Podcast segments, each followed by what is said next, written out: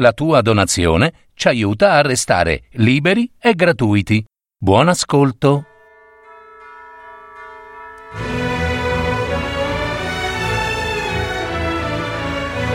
Le novelle di Giovanni Verga.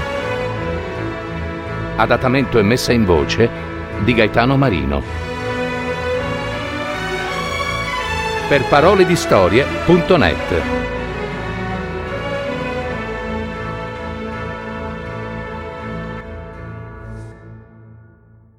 Il bell'Armando. Ecco quel che gli toccò passare al Crippa, parrucchiere, detto anche il bell'Armando, Dio ce ne scampi e liberi.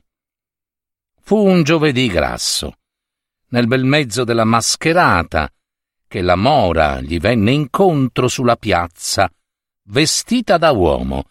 Già non aveva più nulla da perdere lei. E gli disse, con gli occhi fuori dalla testa, «Di, Mando, è vero che non vuoi più saperne di me?» «No, quante volte te lo devo dire, eh?» «Pensaci, Mando, pensa che è impossibile finirla del tutto a questo modo, pensaci, e lasciami in pace, che ora sono ammogliato, non lo sai, no? Non voglio avere storie con mia moglie, hai capito?» «Ah, tua moglie». Lei però lo sapeva quel che siamo stati prima di sposarti, o no? E oggi, quando t'ho incontrato a braccetto con lei, mi hai riso in faccia, là, in mezzo alla gente. E tu che l'hai lasciata fare, eh? Vuoi dire che non c'hai né cuore, né nulla, lì, o no? Beh, lasciamo andare, va. Buonasera. Di, Mando, è proprio così, è così? No, ti dico... «Non voglio più!» «Ah! Non vuoi più!» «No, non vuoi più!» E il Crippa, colpito lì, dove la mora diceva che non c'aveva né cuore né nulla, andò annaspando dietro a lei, come un ubriaco, e gridandolo «Chiappatela! Chiappatela! Chiappatela!» E poi cadde, come un masso, davanti alla bottega del farmacista. Le guardie e la folla ora a inseguirla, strillando anche loro «Piglia! Pigliala! Pigliala!», finché un giovane di caffè la fece stramazzare con un colpo di sedia sul capo, e tutti quanti la cerchiarono, stralunata e grondante di sangue, col seno che gli faceva scoppiare il gilet dall'ansimare, e balbettando Lasciatemi!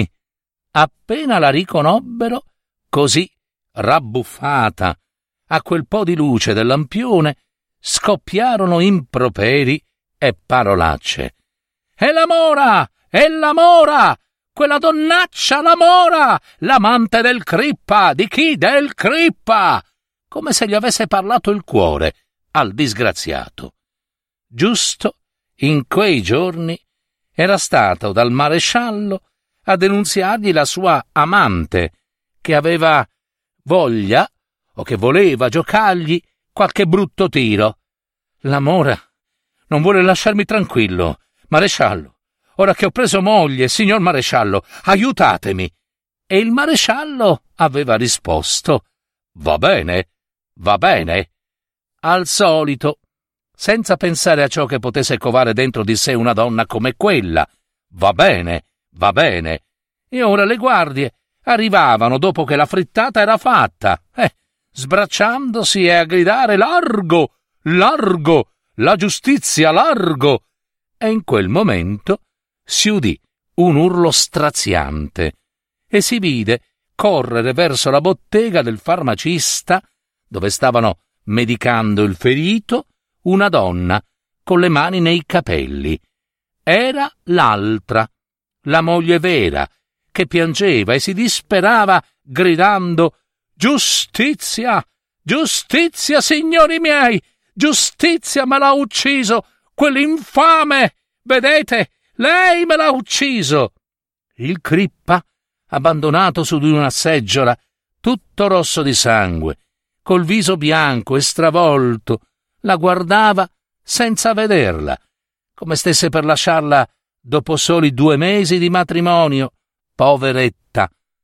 La folla voleva far giustizia sommaria della mora, che era rimasta accasciata sul marciapiedi, in mezzo agli urli e alle minacce della folla, come una lupa. Arrivarono sino a darle delle pedate nel ventre, tanto che le guardie, sguainate le daghe per condurla in prigione, in mezzo ai fischi, che sembrava una frotta di maschere. Dopo, al cospetto dei giudici, quando le mostrarono i panni insanguinati della sua vittima, non seppe che cosa rispondere. Questa donna, che è stata di tutti, tonava il pubblico accusatore. Questa donna, e tonava ancora con l'indice appuntato verso di lei come la spada della giustizia, questa donna, insomma, che per ogni trivio fece infame mercato della propria abiezione e della cecità, voglio anche concedere alla difesa della acquiescenza del suo amante, insomma, questa donna, o signori, osò arrogarsi il diritto delle affezioni pure e delle anime più oneste, osò essere gelosa il giorno in cui il suo complice apriva gli occhi sulla propria vergogna e si sottraeva al turpe vincolo per rientrare nel consorzio dei buoni, ritemprandosi con la santità del matrimonio. Matrimonio! Ella udì pronunciare la sua condanna, disfatta, con gli occhi sbarrati e fissi, senza dir verbo. Si alzò traballando come ubriaca e nell'uscire dalla gabbia di ferro batté il viso contro la grata. Prima l'aveva fatta cadere il signorino e se ne lamentava ancora come un bel sogno lontano, svanito. Aveva pianto e supplicato.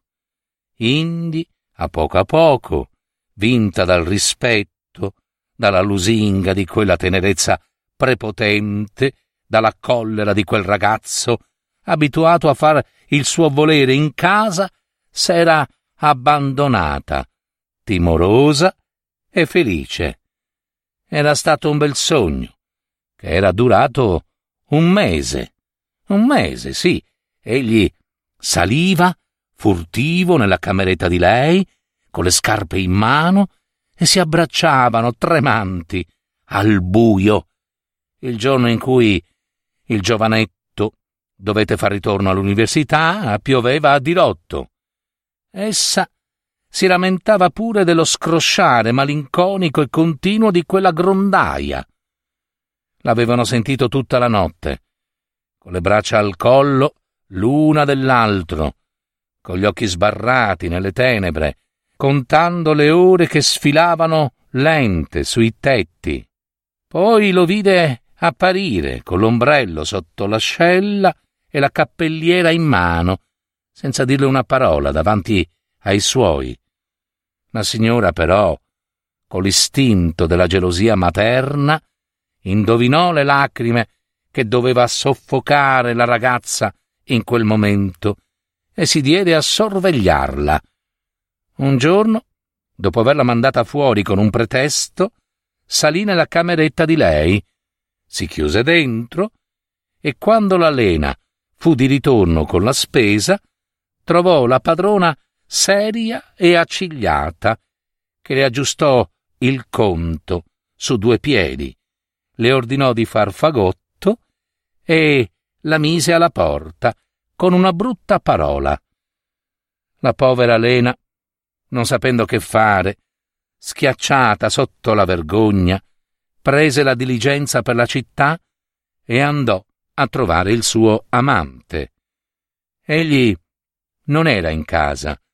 L'aspettò sulla porta, seduta sul marciapiede, col fagottino accanto.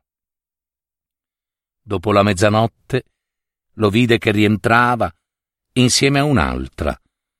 Allora si alzò, con le gambe rotte dal viaggio, e si allontanò rasente al muro, zitta zitta. Il giovane non ne seppe mai nulla. Era sopravvenuto un altro guaio, il suo fallo, che era visibile a tutti. Cercò inutilmente di collocarsi, spese quei pochi quattrini che le avanzavano, e infine, per vivere, fu costretta a prendere alloggio in un albergaccio, dove la questura veniva, di tanto in tanto, a far le sue retate. Lì ebbe a fare la prima volta con quella gente. Padrona e avventori ridevano delle paure sciocche di lei, quando le guardie entravano all'improvviso di notte e frugavano sotto i letti, dappertutto. Uno di quegli avventori, detto il Bulo, uomo sulla cinquantina, con la faccia dura, il quale arrivava ogni 15 o 20 giorni senza bagaglio ed era sempre in moto, di qua e di là, si innamorò di lei. Ella disse di no. Allora egli le offerse di sposarla. Elena disse ancor di no, sbigottita da quella faccia e vergognosa di dover confessare il suo passato. Poscia, quando fu all'ospedale e che lui soltanto venne a trovarla con le mani piene d'arance, vinta da una gran debolezza, chinò il capo piangendo e gli confessò il suo fallo. Il Bulo protestava che non gliene importava nulla, acqua passata, purché non si ricominciasse da capo, e così si accordarono. Il Bulo non era affatto geloso, la lasciava sola per mesi e settimane e continuava ad andar sempre in giro per il suo mestiere, che non si sapeva bene quale fosse. Il Crippa, suo compagno, bazzicava solo in casa, aiutandolo nei negozi ai quali egli solo aveva mano, aspettandolo quando non c'era, avendo sempre qualche cosa da dirgli sottovoce prima che il Bulo si mettesse in viaggio.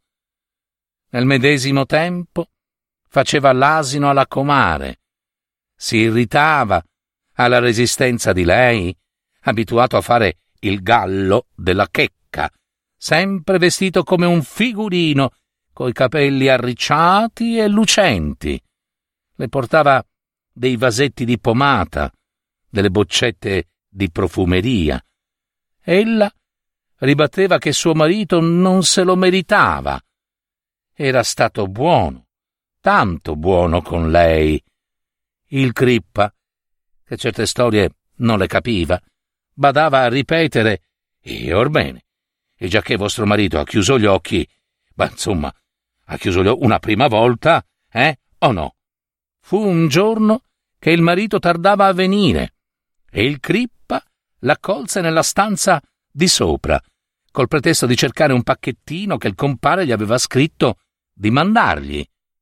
La Lena, china sul cassetto del mobile, cercava insieme a lui col seno gonfio, quando il bell'Armando, tutto a un tratto, la afferrò per i fianchi e le accoccò un bacio alla nuca. No, no, no, no, balbettava essa tutta tremante, bianca come cera, ma il sangue le avvampò all'improvviso in faccia. Arrovesciò il capo, con gli occhi chiusi, le labbra convulse che scoprivano i denti. Dopo rimase tutta sottosopra, tenendosi la testa fra le mani, quasi fuori di sé. Cosa ho fatto? Cosa ho fatto? Dio mio, cosa m'avete fatto fare? Il Crippa, contento come una Pasqua, cercava di chetarla. E oramai suo marito non ne avrebbe saputo mai nulla, no? Parola di galantuomo, se avesse avuto giudizio anche lei, ovviamente. Il Bulo, però, lo seppe, o lo indovinò, al vedere l'aria smarrita della Lena, che ancora non aveva fatto il callo a certe cose. Crippa, il bell'Armando, più sfacciato, gli faceva le solite accoglienze da fratello, buttandogli le braccia al collo, dandogli conto dei loro negozi per filo e per segno.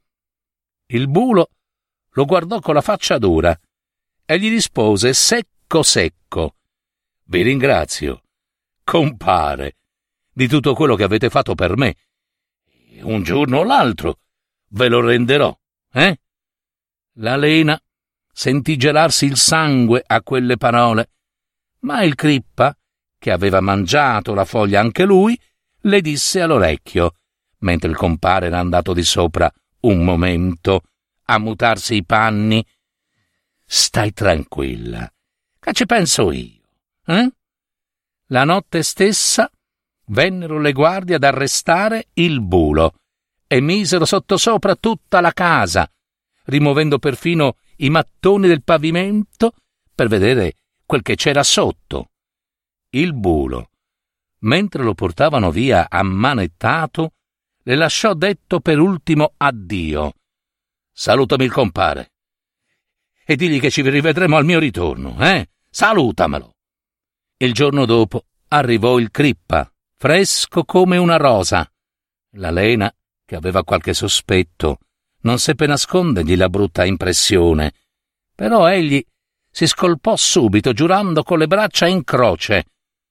2 giorni dopo arrestarono anche lui come complice del bulo, mettendoli a confronto l'uno con l'altro.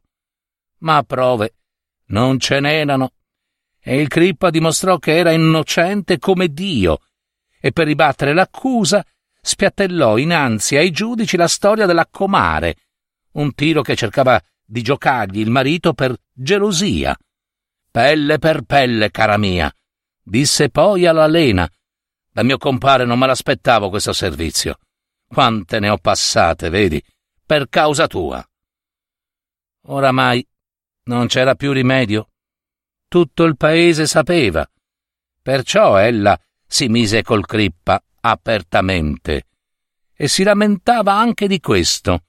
E un giorno, dopo che gli si era data tutta, anima e corpo, dopo che per amor suo aveva sofferto ogni cosa, la fame, gli strapazzi, la vergogna del suo stato, dopo che per lui era arrivata a vendere sin la lana delle materasse, il bell'Armando l'aveva piantata per correre dietro a una stracciona che gli spillava quei pochi soldi strappati a lei, e quando, pazza di dolore e di gelosia, cercava di trattenerlo con gli occhi arsi di lagrime, dicendogli: «Guarda, Mando, guarda che ti rendo la pariglia», egli si stringeva nelle spalle per tutta risposta.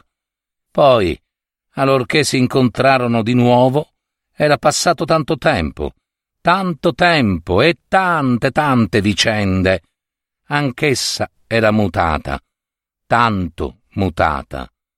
Ma quell'uomo non se l'era potuto levare mai dal cuore, e adesso la sciagurata chinava il capo e si sentiva venir rossa come una volta.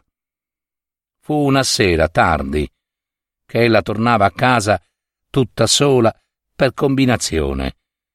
Egli la chiamò per nome, guardandola negli occhi con un certo fare, con un risolino che la rimescolava tutta. Lei voleva scusarsi balbettando, tentando di giustificarsi umilmente, mentre sentiva che il cuore le balzava verso quell'uomo. Lui le tappò la confessione in bocca con un bel bacio, un bacio che la fece impallidire e le passò il cuore come un ferro. Avrebbe preferito una coltellata addirittura, ma egli non era geloso, no, oramai. Un giorno le capitò dinanzi tutto arrabbuffato. Aveva bisogno di denari, ma si fece pregare un bel pezzo prima di confidarglielo. Lena glieli diede il giorno dopo. Da allora in poi tornò spesso a domandargliene senza farsi più pregare, ecco. E infine, quando la poveretta, con la nausea alla gola, come una costretta a mandar giù delle porcherie, si arrischiò a dirgli: «Ma dove vuoi che li pigli questi denari?» Per tutta risposta Mando le voltò le spalle. «Senti, senti!» esclamò la Lena con un impeto di tenerezza selvaggia, buttandoglisi al collo.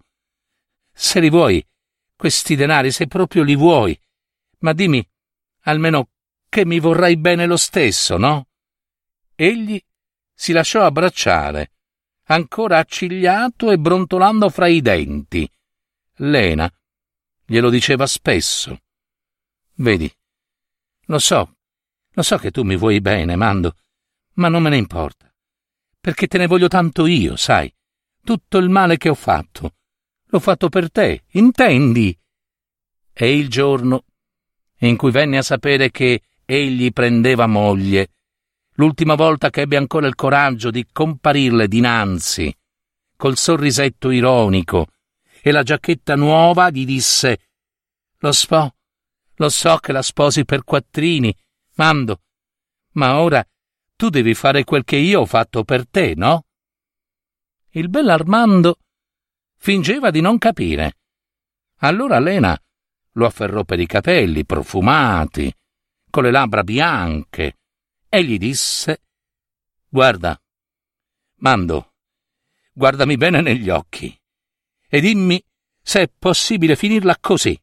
Dimmelo, finirla del tutto, dopo quel che abbiamo fatto, tutte e due. Dimmi se potresti dormire senza rimorsi nel letto di tua moglie». Il Crippa campò, per sua fortuna, mise giudizio ed ebbe figliuoli e sonni tranquilli in quel buon letto morbido e caldo, mentre la Mora scontava la sua pena sul tavolaccio dell'ergastolo.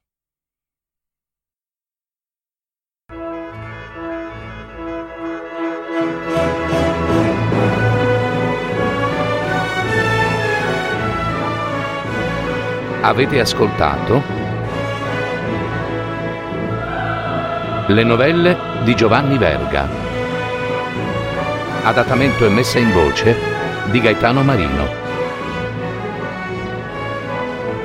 www.paroledistorie.net